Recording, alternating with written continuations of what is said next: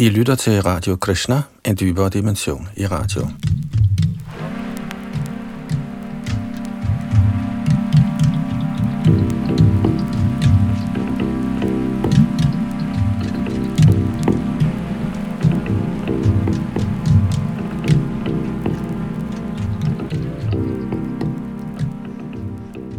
Dette er den første udsendelse i en serie, hvor vi vil gennemgå Chaitanya Charitamrita, en bog skrevet af Krishnadas Kaviraj Goswami i middelalderen, lige efter Chaitanya Mahaprabhus bortgang, og som handler om Chaitanya Mahaprabhus liv og undervisning. Chaitanya Mahaprabhu var den seneste inkarnation af Krishna, der åbenbart sig her på jorden for godt 500 år siden, og øh, slog til lyd for sangen af Krishnas navn, som vi kender det igennem Mahamantret, Hare Krishna, Hare Krishna, Krishna Krishna, Hare Hare, Hare Ram, Hare Ram, Ram Ram, Hare Hare. Og som også præsenterede den endelige filosofiske konklusion om den absolute sandhed, kaldt Achintya Beda Beda Tattva, som betyder, at Gud samtidig er et med og forskellig fra sin skabelse og sine energier men at han altid er en adskilt person. Bag mikrofon og teknik sidder Yadunandan Das, og vi begynder med tilegnelsen og forordet, og herefter indledningen til denne bog, altså Chaitanya Charitamrit, oversat og kommenteret af Krishna-bevægelsens grundlægger, A.C. Bhaktivedanta Swami Prabhupada.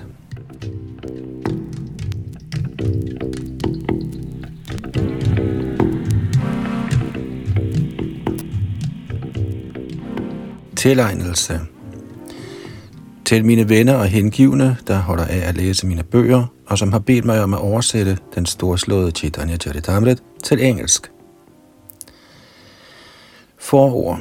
Der er ingen forskel på herren Chaitanyas undervisning, som fremlagt her, og Krishnas undervisning i Bhagavad Gita. Herren Chaitanyas undervisning er herren Krishnas undervisning, demonstreret i praksis. Krishnas endelige instruktion i Bhagavad Gita er, at alle må overgive sig til ham, Herren Krishna. Krishna lover, at han straks tager sig af en sådan overgivet sjæl. Herren, guddommens højeste person, tager sig i forvejen af skabelsens opretholdelse i kraft af sin fuldstændige udvidelse Kshirodakashai Vishnu, men denne opretholdelse sker ikke direkte. Når Herren imidlertid siger, at han tager sig af sin rene hengivne, gør han i virkeligheden dette direkte. Den rene hengivne er en sjæl, som for evigt er overgivet til Herren, ligesom et barn er overgivet til sine forældre eller et dyr til sin herre. I overgivelsesprocessen skal man nummer 1. acceptere det, som er gunstigt for hengiven tjeneste. Nummer 2. afvise ugunstige ting. 3. Altid nære ubetinget tillid til Herrens beskyttelse. Nummer 4. Føle sig helt afhængig af Herrens nåde. Nummer 5 ikke nær andre interesser end herrens, og nummer 6, altid føle sig sagt modig og ydmyg.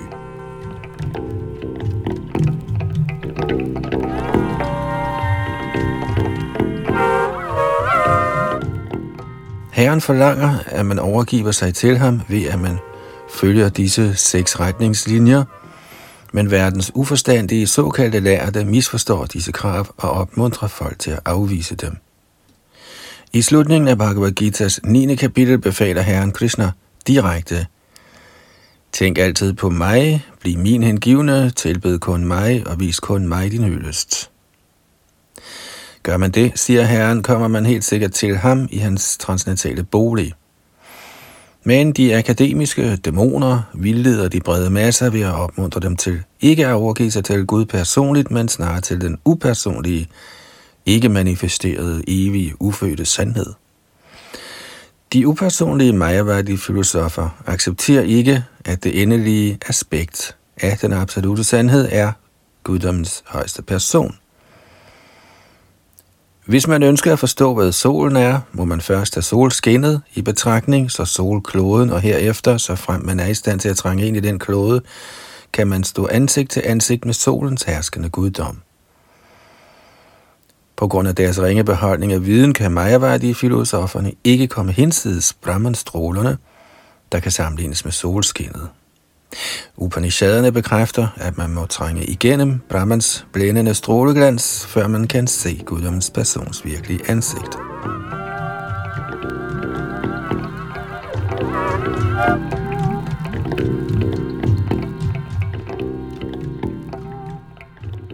Herren Chaitanya lærer os derfor direkte at tilbede Herren Krishna, der fremkom som plejebarn af Vrajas konge.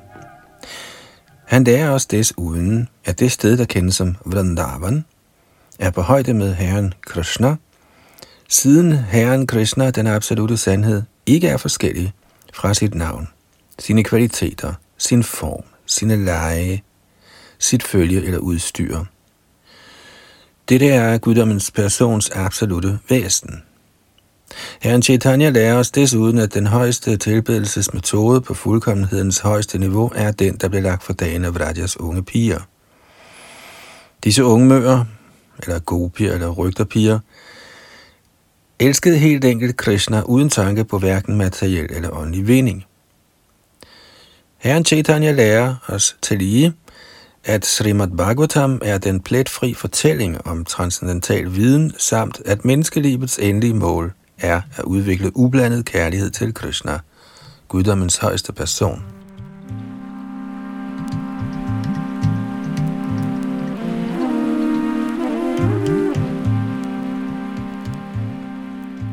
Herren Chaitanyas undervisning er identisk med den, der blev givet af Herren Kapil, der var den oprindelige formidler af Sankhya Yoga – eller systemet af Sankhya filosofi.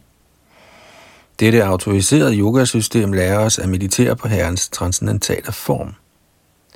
Der kan ikke være tale om at meditere på et eller andet tomt eller upersonligt.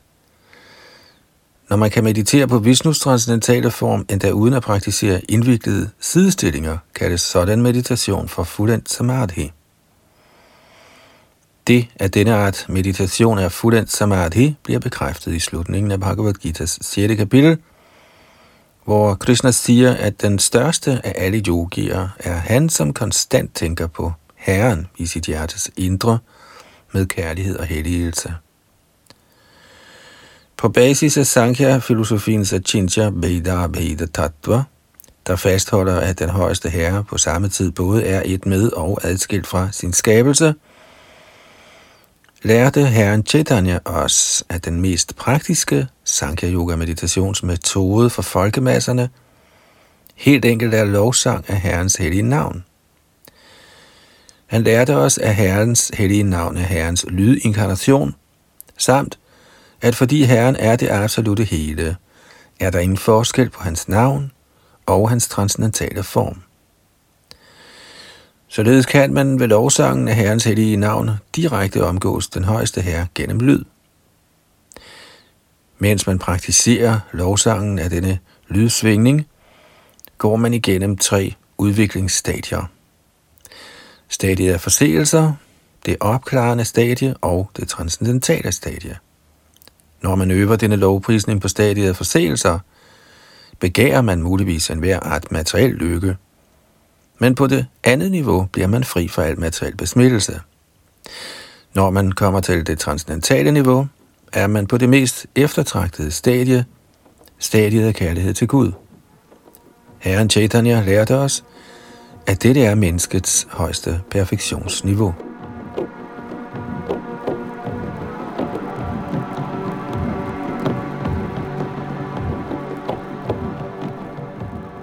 Yogaøvelser skal i virkeligheden føre til, at man opnår herredømme over sanserne. Den centrale styrende faktor for alle sanserne er sindet. Derfor må man som det allerførste øve sig i at få styr på sindet, ved at bruge det i Krishna-bevidsthed. Sindets grove aktiviteter kommer til udtryk gennem de udvendige sanser, enten til en samling af viden eller til sansernes funktioner i overensstemmelse med viljen – Sindets subtile aktiviteter er tanker, følelser og vilje, hvilket kommer til udtryk alt efter ens bevidsthed, der enten er forurenet eller klar. Er sindet fokuseret på Krishna, på hans navn, kvaliteter, form, leje, følge og tilbehør, bliver alle ens aktiviteter, både subtile og grove, gunstige. Bhagavad Gita's metode til bevidsthedsrenselse går ud på at få sindet fastnet på Krishna ved at man taler om hans transcendentale aktiviteter, gør rent i hans tempel, besøger hans tempel, ser på herrens smukke, nydeligt dekorerede skikkelse, hører om hans transcendentale herligheder, smager den mad, han er blevet tilbudt, omgås hans hengivne, føler duften af blomster og tulsi, han er blevet tilbudt, arbejder i herrens interesse, retter sin vrede imod dem, som er ondsindede overfor de hengivne osv.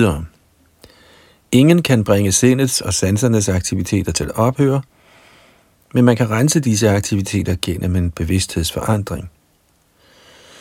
Denne forandring bliver antydet i Bhagavad Gita's andet kapitel, tekst 39, hvor Krishna fortæller Arjuna om den yoga-videnskab, ved hvilken man kan handle uden frugtbærende resultater.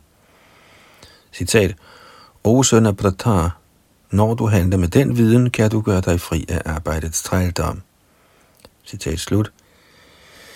Et menneske kan samtidig tvinges til at indskrænke sin sansenydelse på grund af bestemte forhold, som for eksempel sygdom, men sådanne begrænsninger er for de mindre forstandige. Uden viden om den egentlige metode, hvormed sind og sanser kan styres, forsøger de mindre intelligente at forhindre sindet og sanserne med magt, men til sidst må de give efter for dem og lade sig rive med af sansenydelsens bølger.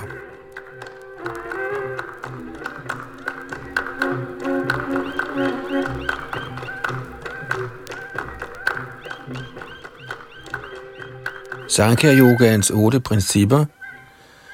At følge de regulerende principper, at overholde regler, at praktisere de forskellige sidestillinger, at øve åndedrætskontrol, at trække sanserne tilbage fra deres genstande osv., er beregnet på dem, som i for høj grad er fordybet i det læmelige livsbegreb. Det intelligente menneske, der befinder sig i Krishna-bevidsthed, forsøger ikke med magt at forhindre sine sanser i at handle. Han bruger snarere sine sanser i Krishnas tjeneste. Man kan ikke få et barn til at holde op med at lege. Ved at lade det være inaktivt, snarere kan barnet fås til at holde op med meningsløshed og ved at give det bedre gøremål. Ligeledes anbefales tvungen sanserestriktion gennem yogans otte principper for ringere mennesker. Bedre mennesker, der er optaget af Krishna-bevidsthedens bedre arbejde, trækker sig naturligt tilbage fra den materielle tilværelses ringere aktiviteter. På denne måde underviser Herren Chaitanya os i videnskaben om Krishna-bevidsthed. Denne videnskab er absolut. De tørre mentale grublere forsøger at holde sig fri af materiel tilknytning, men man ser i reglen, at sindet er alt for mægtigt til at kunne styres, samt at det trækker dem ned til sanselige aktiviteter. En krishnabevidst person løber ikke denne risiko. Man må således lade sind og sanser engagere i krishnabevidst aktivitet – og Herren Chaitanya lærer os, hvordan dette det kan ske i praksis.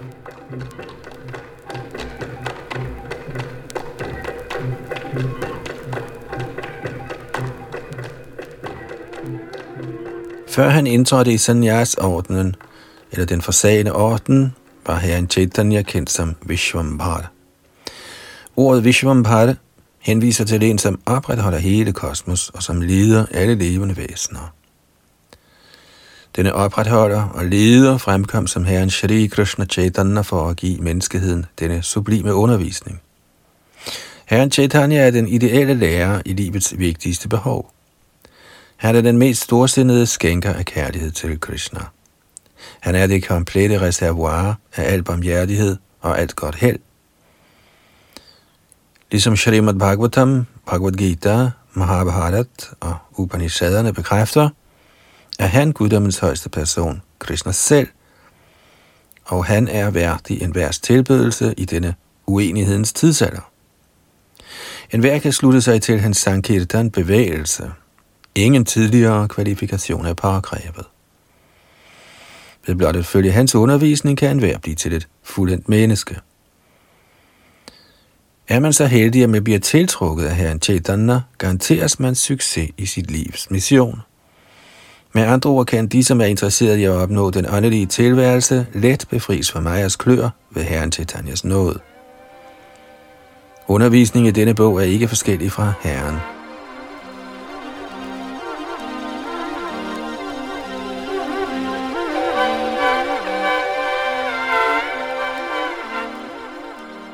Den betingede sjæl, der er fordybet i sit fysiske læme, forøger antallet sider i historieskrivningen med alskens materielle aktiviteter.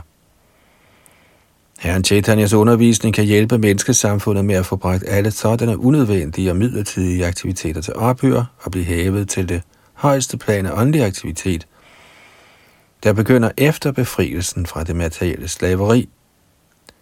Sådanne frigjorte aktiviteter i Krishna bevidsthed udgør målet med menneskelig fuldkommengørelse.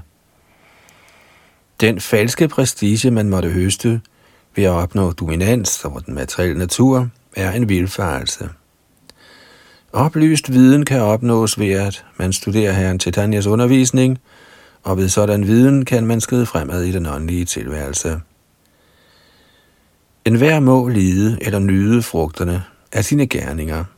Ingen kan forhindre naturens lov, der styrer sådanne ting. Så længe man er optaget af frugtbærende arbejde, vil man helt sikkert måtte skuffes i sit forsøg på at nå til livets endelige mål.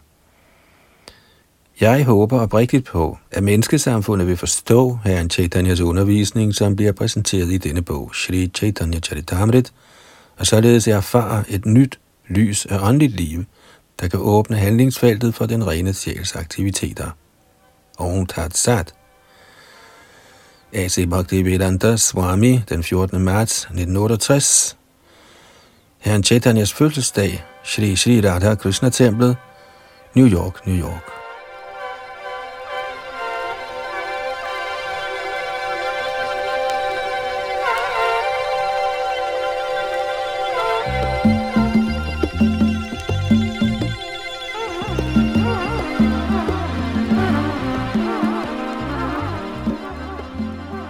Altså til Shrita Prabhupads indledning, som oprindeligt blev givet i form af fem morgenforelæsninger over Chaitanya Charitamrit, den autoriserede biografi over Herren Chaitanya Mahaprabhu af Das, Kaviraj Goswami, for det internationale samfund for Krishna bevidsthed New York City fra den 10. og til og med den 14. april 1967. Ordet Chaitanya betyder livskraft, Charita betyder karakter, og Amrit betyder udødelig. Som levende væsener kan vi bevæge os, men et bord kan ikke, fordi det ingen livskraft har. Bevægelse og aktivitet kan anses for tegn eller symptomer på denne livskraft. Ja, det kan sågar hævdes, at ingen aktivitet kan forekomme uden den levende kraft. Selvom det levende væsen er til stede i den materielle forstand, er denne tilstand ikke amrit, udødelig. Således kan ordene Chaitanya Charitamrita oversættes som livskraftens karakter i udødelighed. Men hvordan viser denne livskraft sig udødeligt? Den viser sig ikke hos et menneske eller nogen anden skabning i dette materielle univers, da ingen af os er udødelige i disse kroppe. Ganske vist har vi den levende kraft. Vi handler, og vi er udødelige af natur og konstitution. Men den materielle tilstand, i hvilken vi er blevet anbragt, tillader ikke, at vores udødelighed kan komme til udtryk. I Katha Upanishad står der, at evighed og livskraft tilhører både os selv og Gud. Selvom det er sandt, at både Gud og vi selv er udødelige, er der en forskel – som levende væsener er vi aktive på mange måder, men vi har en tilbøjelighed til at falde ned i den materielle natur. Gud har ingen sådan tilbøjelighed. Som almægtig falder han aldrig under den materielle naturs kontrol. I virkeligheden er den materielle natur blot udtryk for en af hans mange ufattelige energier.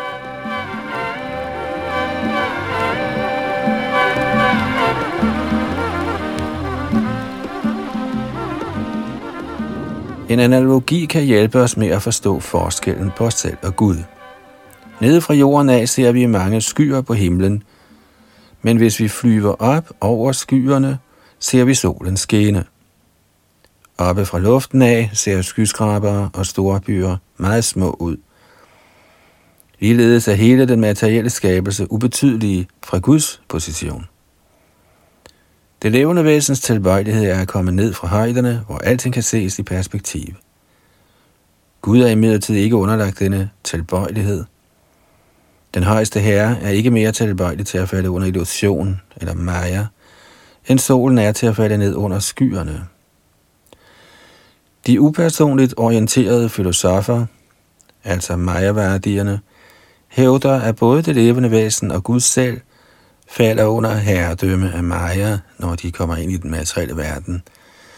Dette er fejlslutningen i deres filosofi. Herren Chaitanya Mahaprabhu skal derfor ikke opfattes som en af os.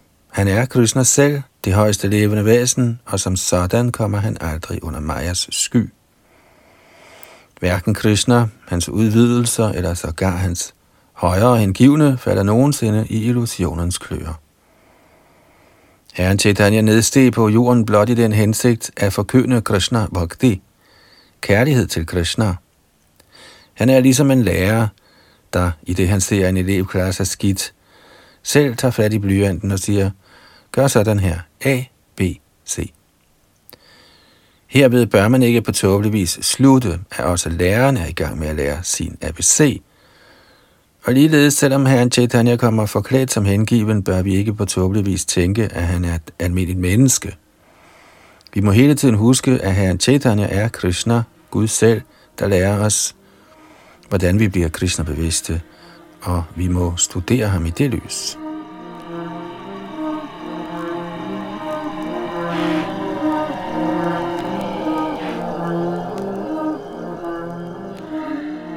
I Bhagavad Gita's 18. kapitel, tekst 66, siger Herren Krishna, Ophør med alle dine meningsløsheder og overgiv dig til mig. Jeg skal nok beskytte dig. Vi siger, åh, skal jeg overgive mig? Jeg har jo så mange ansvar. Og Maja, illusionen, fortæller os, nej, det må du endelig ikke gøre, fordi så slipper du jo ud af mit greb. Bliv her, så jeg kan sparke dig. Det er sandt, at vi hele tiden bliver sparket af Maja, ligesom hanæslet bliver sparket i hovedet af hundæslet, når han kommer for at få sex. Ligeledes ser man, at katte og hunde konstant strides og hyler, når de dyrker sex. En elefant i junglen bliver fanget ved brug af en trænet hundelefant, der lokker ham til at falde ned i et hul. Vi bør tage ved lære af disse naturens fif.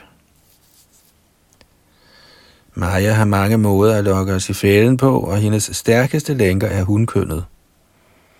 Selvfølgelig er vi i grunden hverken han eller hundkøn, eftersom disse betegnelser kun henviser til den udvendige klædning, kroppen. I virkeligheden er vi alle sammen Krishnas tjenere. Men i det betingede liv bliver vi lagt i jernlænker i skikkelse af smukke kvinder. Således er enhver mand bundet af sex, og derfor må den, som ønsker befrielse for de materielle kløer, som det første lære at styre sexdriften. Uindskrænket sex bringer en fuldstændig i illusionens fagntag. Herren Chaitanya Mahaprabhu forsagede officielt denne illusion i en alder af 24 år, selvom hans hustru var 16 og hans mor var 70, og han var den eneste mand i familien. Selvom han var brahmin og ikke rig, indtrådte han et sanyas, livets forsagende orden, og således kappede han sine familiebånd.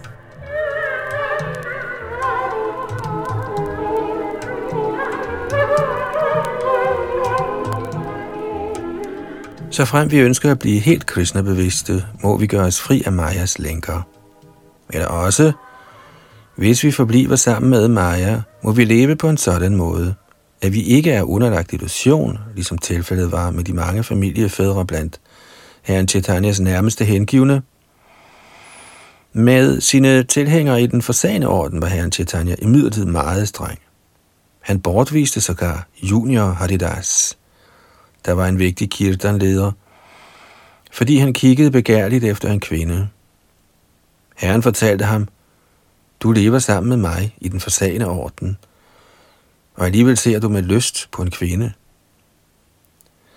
Andre af herrens hengivne trylede herren om at tilgive Haridas, men han svarede, I kan alle sammen tilgive ham og leve sammen med ham.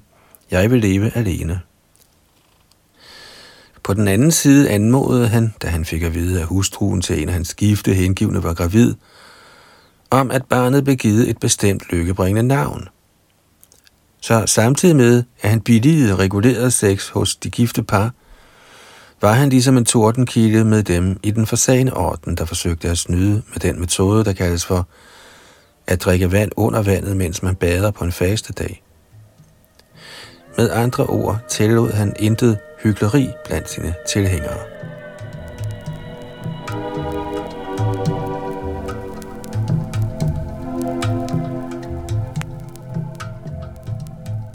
Fra Chaitanya Charitamrit lærer vi, hvordan herren Chaitanya lærte folk at bryde Majas lænker og blive udødelige. Så, som nævnt ovenfor, kan titlen retligt oversættes som livskraftens karakter i udødelighed. Den højeste livskraft er guddommens højeste person. Han er også det højeste væsen.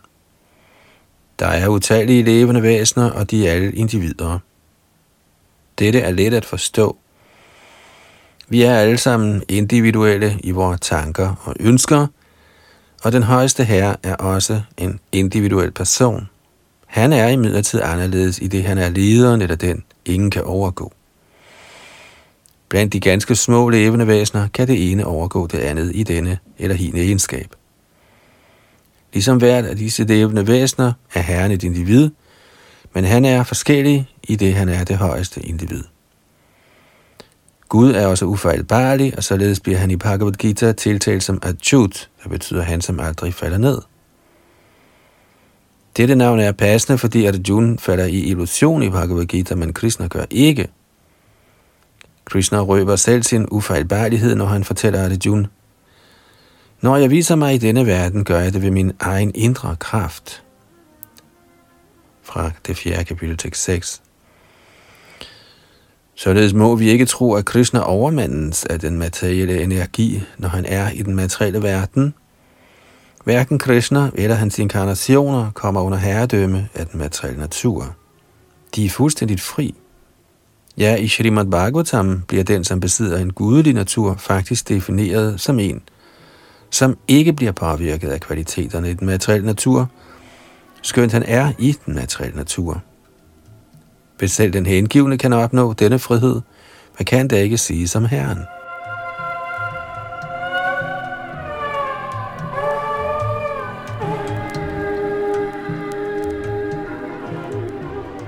Det virkelige spørgsmål er, hvordan kan vi holde os fri af materiel besmittelse, mens vi er i den materielle verden?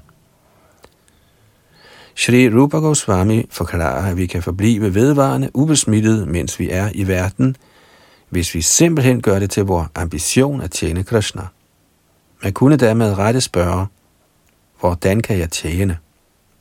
Det er ikke blot et spørgsmål om meditation, der kun er sindets aktivitet, men om at gøre praktisk arbejde for Krishna. I sådan arbejde må vi ikke lade nogen ressourcer være ubrugt. Alt, der står til vores rådighed, alt vi måtte eje, må bruges for Krishna. Vi kan bruge alting. Skrivemaskiner, biler, fly, missiler. Hvis vi blot taler med folk om Krishna-bevidsthed, gør vi ligeledes tjeneste. Hvis vores sind, vores sanser, vores tale, vores penge og al vores energi således bliver brugt i Krishnas tjeneste, er vi ikke længere i den materielle verden. I kraft af åndelig bevidsthed eller Krishna-bevidsthed hæver vi os over den materielle naturs niveau. Det er en kendskærning af Krishna, hans udvidelse og hans hengivne, det vil sige, de som arbejder for ham, ikke er i den materielle natur, skønt folk med en ringe beholdning af viden tror, de er.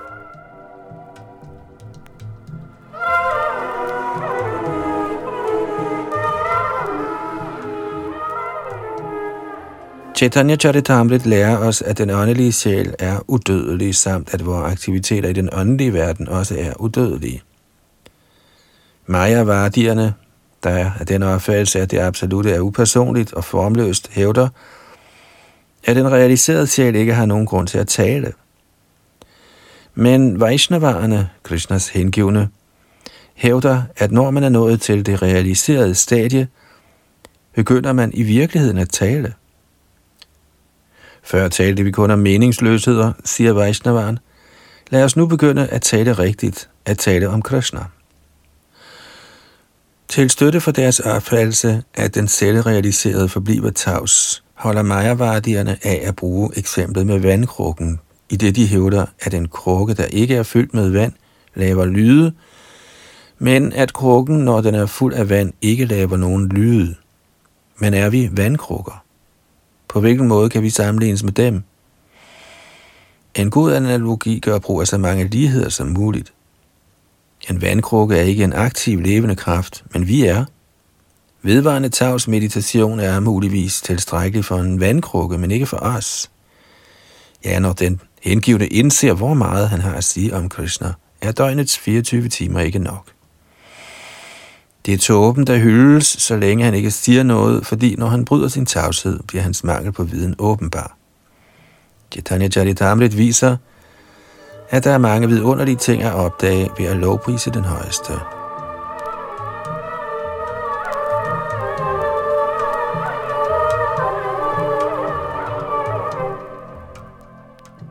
I begyndelsen af Chaitanya Charitamrit skriver Krishna Das Goviraj Goswami, Jeg viser min respekt for mine åndelige mestre. Han bruger flertalsformen her for at henvise til disciplerækken. Han viser ikke alene sin egen åndelige mester respekt, men hele Parampara, disciplerækkens kæde, der begynder med Krishna selv. Således tiltaler forfatteren guruen i flertal for at vise alle sine forudgående åndelige mestre den største respekt. Efter at have vist disciplerækken sin erbødige hyldest, viser forfatteren sin respekt for alle de andre hengivne, for Herren selv, for hans inkarnationer, for guddommens udvidelser og for manifestationen af Krishnas indre energi. Herren Chaitanya Mahaprabhu, der samtidig bliver kaldt for Krishna Chaitanya, er læmeliggørelsen af alle disse. Han er Gud, Guru, hengiven, inkarnation, indre energi og Guds udvidelse. I skikkelse af sin omgangsfælde Nityananda er han Guds første udvidelse. I form af Advaita er han en inkarnation. Som Godadhar er han den indre energi, og i form af Shrivas er han det marginale levende væsen i rollen af en hengiven. Således skal Krishna ikke opfattes som værende alene, men som for evigt eksisterende sammen med alle sine manifestationer, som beskrevet af Ramanujacharya. Ifølge Vishishta-Advaita-filosofien skal Guds energier, udvidelser og inkarnationer betragtes som enhed i mangfoldighed. Med andre ord er Gud ikke adskilt fra nogen af disse. Det hele samlet er Gud.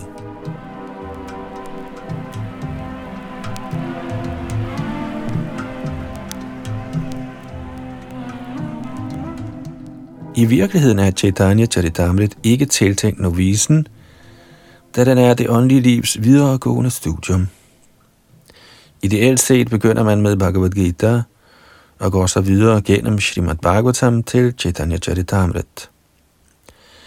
Selvom disse storslåede skrifter befinder sig på samme absolute plan, anses Chaitanya Charitamrit for sammenligningens skyld for at befinde sig på det højeste niveau.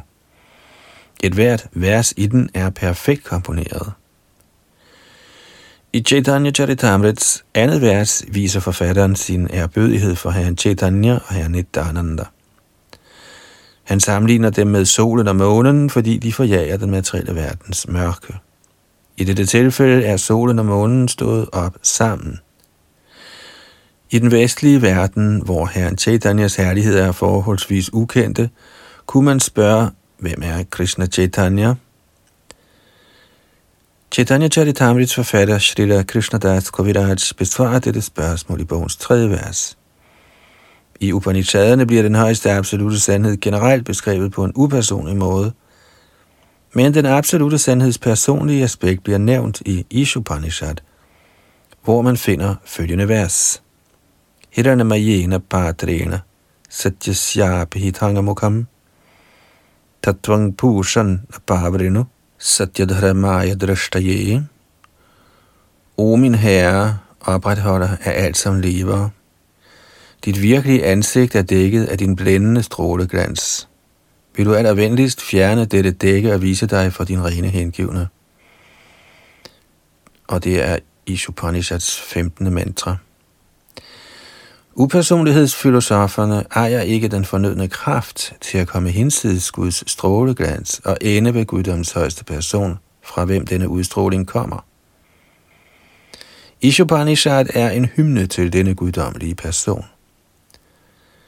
Det er ikke fordi den upersonlige Brahman skal benægtes, den bliver også beskrevet, men denne Brahman bliver afsløret som den blændende stråleglans fra Herren Krishnas krop.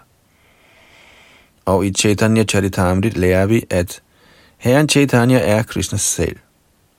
Med andre ord er Shri Krishna Chaitanya grundlaget for den upersonlige Brahman. Paramatma, eller oversjælen, der er til stede i hjertet på alle levende væsener og inde i hvert af universets atomer, er kun en delvis repræsentation af Herren Chaitanya. Som basis for både Brahman og den allesteds nærværende Paramatma, er Shri Krishna Chaitanya derfor guddommens højeste person. Som sådan er han fuldkommen i seks overdådigheder, rigdom, berømmelse, styrke, skønhed, viden og forsagelse. Kort sagt bør vi vide, at han er Krishna, Gud, samt at intet er på højde med ham eller større end han. Intet større kan tænkes. Han er den højeste person.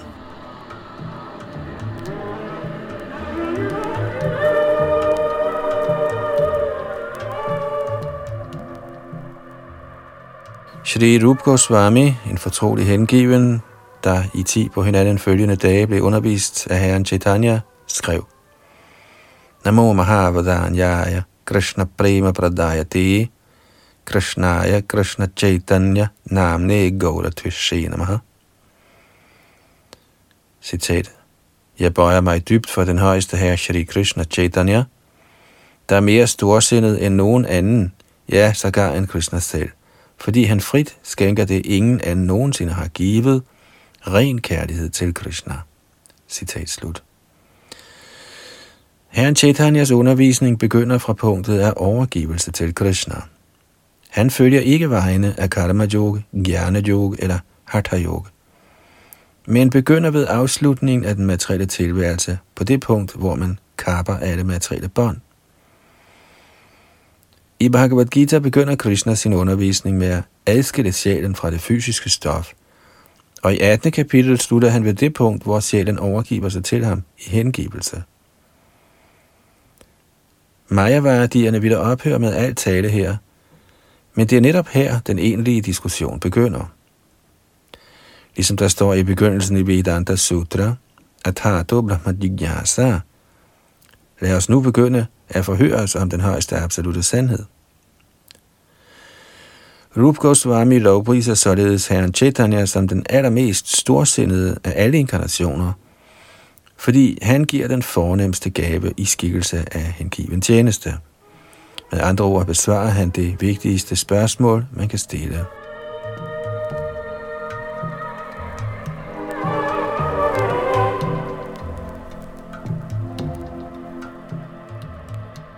Der er forskellige stadier af hengiven tjeneste og Guds realisering. Strengt taget befinder en hvem som helst, der accepterer Guds eksistens, sig i hengiven tjeneste. At anerkende Gud som stor er altid noget, men ikke meget. Herren Chaitanya, der forkyndte i rollen som Acharya eller stor lærer, underviste, at vi kan indtræde i et forhold til Gud, og i virkeligheden blive til Guds ven, forældre eller elsker, i Bhagavad Gita viste Krishna Arjuna sin kosmiske skikkelse, fordi Arjuna var hans meget nære ven. Besynet af Krishna som universernes herre, bad Arjuna imidlertid Krishna om at tilgive alt det uformelle i hans venskab. Herren Chaitanya går hinsides dette punkt. Gennem Herren Chaitanya kan vi blive venner med Krishna, og dette venskab vil ikke have nogen grænser. Vi kan blive venner med Krishna, ikke i ærefrygt eller beundring, men i komplet frihed. Vi kan sågar forholde os til Gud som hans far eller mor. Dette er ikke kun Chaitanya Charitamritas filosofi, men også Srimad Bhagavatams. Man finder ingen andre skrifter i verden, hvor Gud bliver behandlet som søn af en hengiven. Almindeligvis bliver Gud opfattet som den almægtige fader – der forsyner sine sønner med det, de måtte forlange. De store hengivne behandler imidlertid samtidig Gud som en søn i deres udførelse af hengiven tjeneste. Sønnen forlanger, og faren og moren imødekommer ønsket, Og i sin opfyldelse af Krishnas ønsker bliver den hengivne ligesom en far eller mor. I stedet for at forlange noget af Gud, giver vi Gud noget. Det var i dette forhold, at Krishnas mor Yashoda fortalte herren, her, værsgo og spis, ellers dør du. Spis ordentligt. På den måde afhænger Krishna, skønt han ejer alting, af sin hengivnes barmhjertighed. Dette er et enestående højt niveau af venskab, hvor den hengivne i virkeligheden tror, han er Krishnas far eller mor.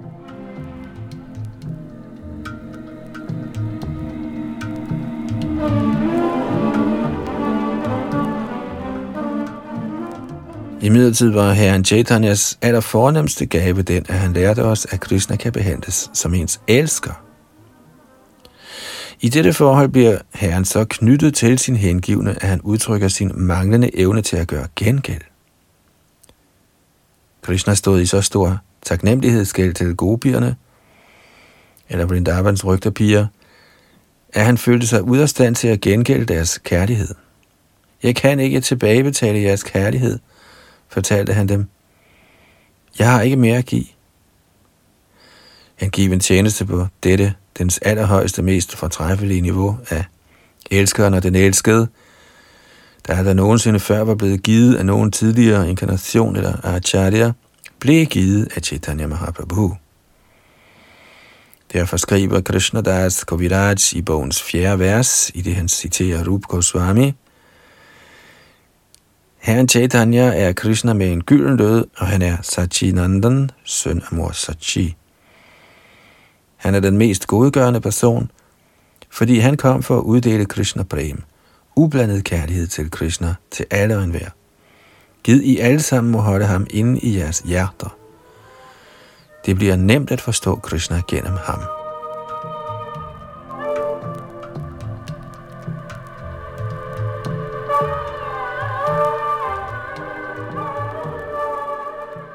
Vi har tit hørt udtrykket kærlighed til Gud. Hvor langt denne kærlighed til Gud i virkeligheden kan udvikle sig, kan forstås ud fra Vaishnav-filosofien. Teoretisk viden om Guds kærlighed kan findes mange steder i mange skrifter, men hvad denne kærlighed til guddommen egentlig er, og hvordan man udvikler den, kan vi lære af Vaishnav-litteraturen. Det er dette enestående og højeste udviklingsniveau af kærlighed til Gud, der bliver givet af Chaitanya Mahaprabhu. Selv i denne materielle verden kan vi have en vis fornemmelse for kærlighed. Hvordan er det muligt? Det skyldes til stedværelsen af vores oprindelige Guds kærlighed. Alt vi måtte finde inden for vores egen erfaring i dette betingede liv, befinder sig i den højeste herre, der er den endelige kilde til alt – i vort oprindelige forhold til den højeste herre eksisterer der rigtig kærlighed, og den kærlighed bliver genspejlet på forvrænget vis gennem materielle betingelser. Hvor rigtige kærlighed er vedvarende og uden ende, men da den bliver forvrænget genspejlet i den materielle verden, mangler den kontinuitet og er berusende. Ønsker vi virkelig transcendental kærlighed, må vi overføre vores kærlighed til den højeste genstand for kærlighed, Krishna, guddommens højeste person. Det er Krishna-bevidsthedens grundprincip. I materiel bevidsthed forsøger vi at elske det, som ikke lader sig elske. Vi kaster vores kærlighed på katte og hunde, med risiko for, at vi på dødstidspunktet tænker på disse, og følgelig fødes i en familie af katte eller hunde. Hvor bevidsthed på dødstidspunktet afgør vores næste fødsel. Dette er grunden til, at de vediske skrifter lægger vægt på kvindens renhed. Er en kvinde tiltrukket af sin ægte mand, vil hun, når hun dør, tænke på ham, og således i sit næste liv forfremmes til kroppen af en mand. Generelt er en mands liv bedre end en kvindes, fordi en mand i reglen har større muligheder for at forstå den åndelige videnskab. Men Krishna-bevidsthed er så fin, at den ikke skældner mellem mand og kvinde.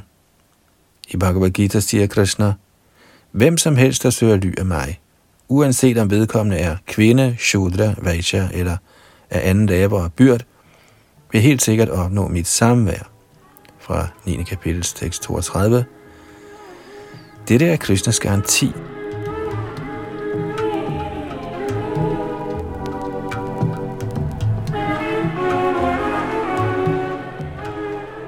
Chaitanya Mahaprabhu giver os den information, at der i alle lande og alle skrifter kan findes antydninger af kærlighed til Gud. Men ingen ved, hvad Guds kærlighed egentlig er. De vediske skrifter er imidlertid anderledes i den forstand, at de kan vejlede individet på den rigtige måde til at elske Gud. Andre skrifter giver ingen information om, hvordan man kan elske Gud, og heller hverken definerer eller beskriver de, hvad eller hvem guddommen egentlig er.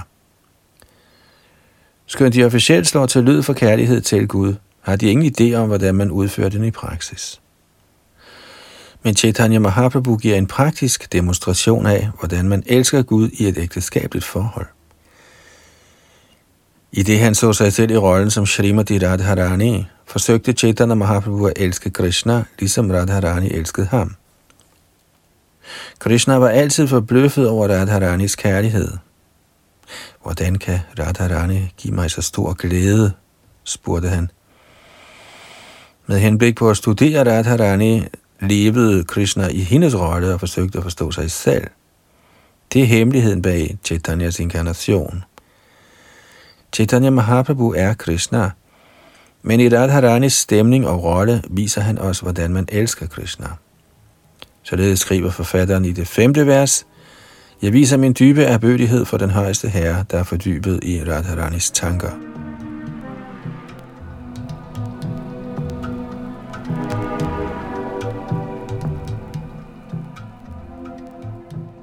Dette fører til spørgsmålet om, hvem Srimati Radharani er, og hvad Radha Krishna er.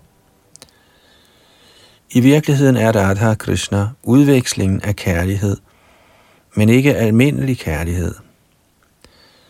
Krishna ejer umådelige energier, af hvilke tre er de hovedsagelige, den indre, den ydre og den mellemliggende energi.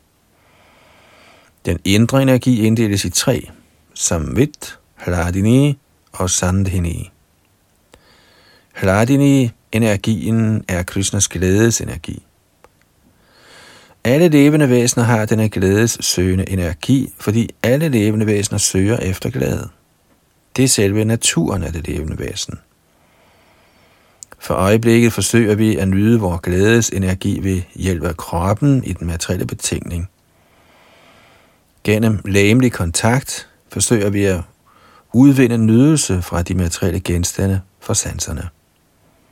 Men vi bør ikke nære den urimelige idé, at Krishna, der altid er åndelig, også forsøger at opnå nydelse på dette fysiske plan. I Bhagavad Gita beskriver Krishna det materielle univers som et ikke-varigt sted, der præges af elendighed. Så hvorfor skulle han søge sin glæde i det fysiske stof? Han er overtalen, den højeste ånd, og hans nydelse ligger hinsides det materielle begreb.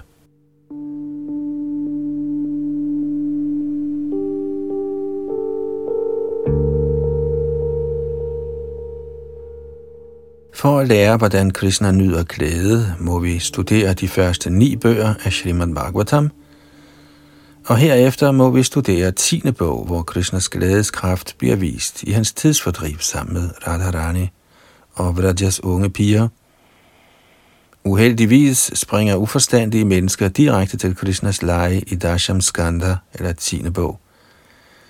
Krishnas omfavnelse af Radharani, eller hans dans sammen med rygterpigerne i dansen, bliver generelt ikke forstået af almindelige mennesker, fordi de opfatter disse lege i lyset af værtslig lyst. På tåbelig vis tror de, Krishna er ligesom dem selv, samt at han omfavner gopierne, nøjagtigt ligesom en almindelig mand omfavner en ung pige. Nogle mennesker fatter således interesse for Krishna, fordi de tænker, hans religion tillader, at man hengiver sig til sex. Dette er ikke Krishna Bhakti, kærlighed til Krishna, men Prakrita Sahajya, materialistisk lyst. For at undgå sådanne fejltrin må vi forstå, hvad Radha Krishna egentlig er. Radha og Krishna fremviser deres leje gennem Krishnas indre energi. Glædeskraften i Krishnas energi er et yderst vanskeligt emne, og medmindre man forstår, hvad Krishna er, kan man ikke forstå den. Krishna finder ingen glæde i denne materielle verden, men han har en glædeskraft.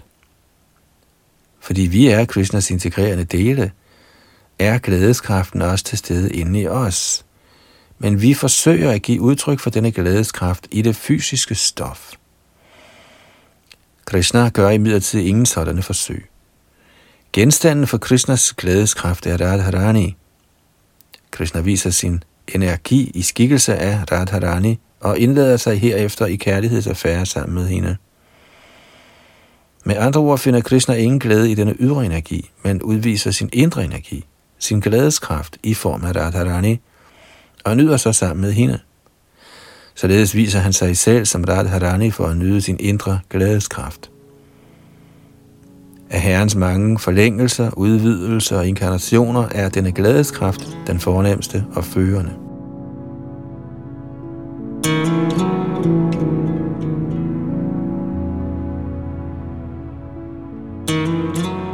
Det er ikke sådan, at Radharani er adskilt fra Krishna.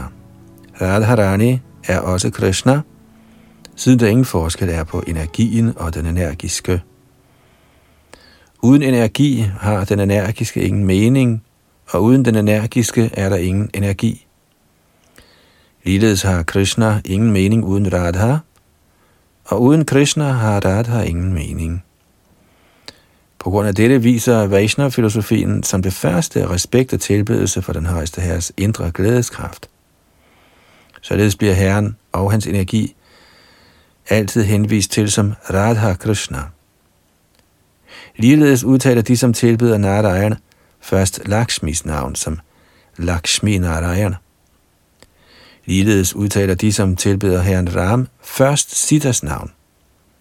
I alle tilfælde, Sitaram, Radha Krishna, Lakshmi Narayan, kommer energien altid først.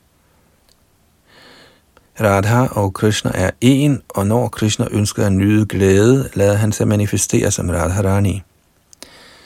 Den åndelige udveksling af kærlighed mellem Radha og Krishna er den faktuelle fremvisning af Krishnas indre glædeskraft. Selvom vi siger, når Krishna ønsker, kan vi ikke sige nøjagtigt, hvornår han ønskede dette. Vi taler kun på den måde, fordi vi i det betingede liv tager det for givet, at alting har en begyndelse. Men i det åndelige liv er alting absolut, og således kan der hverken være nogen begyndelse eller ende. Men for alligevel at kunne forstå, at Radha og Krishna er en, og at de også bliver delt, opstår spørgsmålet, hvornår automatisk i vores sind. Da Krishna ønskede at nyde sin glædeskraft, lod han sig manifestere i Radharanis adskilte form, og da han ønskede at forstå sig selv ved Radhas mellemkomst, forenede han sig med Radharani, og denne sammensmeltning kaldes for Herren Chaitanya. Alt dette bliver forklaret af Shrita Krishna Das Goviraj i Chaitanya Charitamrits femte vers.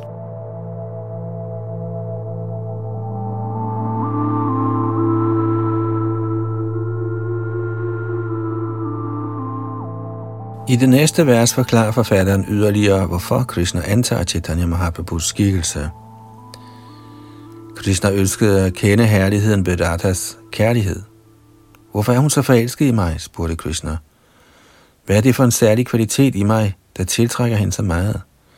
Og på hvilken måde elsker hun mig? Det virker besønderligt, at Krishna som den højeste skulle tiltrække sig nogens kærlighed. En mand søger en kvindens kærlighed, fordi han er ufuldkommen. Han mangler noget. En kvindes kærlighed, den energi og nydelse, er fraværende i manden, så han ønsker en kvinde. Men det gælder ikke for Krishna, som er fuldkommen i sig selv. Således udtrykte Krishna overraskelse. Hvorfor er jeg tiltrukket af Radharani? Og når Radharani føler min kærlighed, hvad er det egentlig, hun føler? Med henblik på at smage essensen af den kærlighedsudveksling fremkom Krishna på samme måde, som månen stiger op over havets horisont. Viste Chaitanya Mahaprabhus måne sig gennem kerning af kærlighedsaffærer. I sandhed var herren Chaitanyas lød gylden, ligesom månens skær. Skønt det er billedsprog, bibringer det betydning bag Chaitanya Mahaprabhus komme. Den fulde betydning af hans fremkomst bliver forklaret i senere kapitler.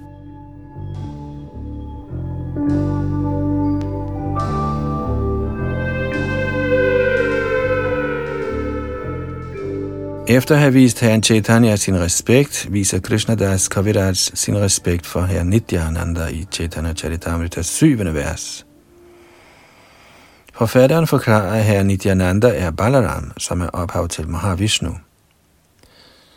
Krishnas første udvidelse er Balaram, en del af hvem viser sig som Sankarashan, der så udvider sig som Pradyumna. På den måde finder så mange udvidelser sted. Selvom der er mange udvidelser, er Herren Shri Krishna oprindelsen, ligesom Brahma Samhita bekræfter. Han kan sammenlignes med det oprindelige stearinlys, med hvilket mange tusinder og millioner af stearinlys bliver tændt. Selvom et utal lys kan tændes, bevarer det første lys sin identitet som det oprindelige. På den måde udvider Krishna sig i utallige former, og alle disse udvidelser kaldes for Vishnu Tattva. Vishnu er et stort lys, og vi er små lys, men alle er udvidelser af Krishna.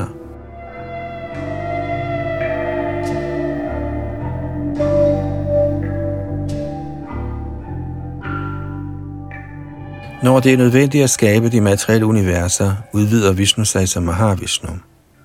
Mahavishnu ligger ned i årsagsoceanet og udånder alle universerne fra sine næsebor. Således udspringer alle universerne fra Mahavishnu og årsagsoceanet, og alle disse universer, her under vort eget, flyder i årsagsoceanet. I den henseende kan der henvises til historien om Varman, der i det han tog tre skridt, med sin fod trængte igennem universets tildækning. Vand fra årsagsoceanet flød igennem det hul, hans fod havde lavet, og det siges, at dette vand blev til Ganges-floden. Således bliver Ganges accepteret som Vishnus i højeste grad hellige vand, og bliver tilbedt af alle hinduer, helt fra Himalaya og ned til den bengalske bugt. Mahavishnu er i virkeligheden en udvidelse af Balaram, der er Krishnas første udvidelse, og som i Vrindavans leje er hans bror. I Maha-mantraet Hare Krishna, Hare Krishna, Krishna Krishna, Hare Hare, Hare Rama, Hare Rama, Rama Rama, Hare Hare, henviser ordet Ram til Balaram. Siden herre Nityananda er Balaram, henviser Ram også til herre Nityananda. Således er Hare Krishna, Hare Rama ikke kun en henvendelse til Krishna og Balaram, men også til herren Chaitanya og herren Nityananda.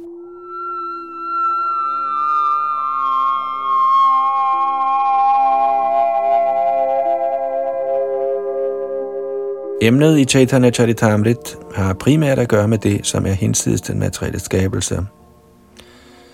Den kosmiske materielle udbredelse kaldes for Maya, illusion, fordi den ikke har nogen varig eksistens. Fordi den samtidig er manifesteret og samtidig ikke, bliver den betragtet som illusorisk. Men hinsides denne midlertidige manifestation findes en højere natur, ligesom Bhagavad Gita's 8. kapitel påpeger. Parastasmatu bhavo nyo vyakto vyaktat sanatana ya sasaraveshu bhuteshu nashya tsunavinashyati og dog er der en anden ikke-manifesteret natur, som er evig og transcendental til dette manifesterede og ikke-manifesterede fysiske stof. Den er højere og bliver aldrig udslettet. Når alting i denne verden bliver til indegjort, forbliver den del, som den er. Fra 8. kapitel, vers 20. Den materielle verden har et manifesteret stadie, vyakta, og et potentielt ikke-manifesteret stadie, abhyakta. Den højere natur ligger hinsides både den manifesterede og ikke manifesterede materielle natur. Denne højere natur kan forstås som livskraften, der er til stede i kroppen på alle levende skabninger. Selve kroppen består af lavere natur, fysisk stof, men det er den højere natur, der bevæger kroppen. Symptomet på denne højere natur er bevidsthed. Så i den åndelige verden, hvor alting består af den højere natur, er alting bevidst.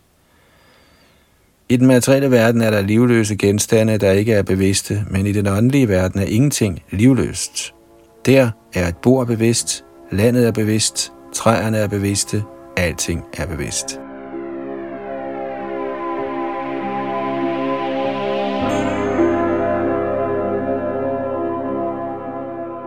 Her må vi stoppe for denne ombæring, da timen er ved at løbe fra os. Vi fortsætter i det lille stykke, der er tilbage af indledningen i næste ombæring, før vi så skal videre med selve Chaitanya Charitamritas første vers. Det var Yadunandandas bag mikrofon og teknik.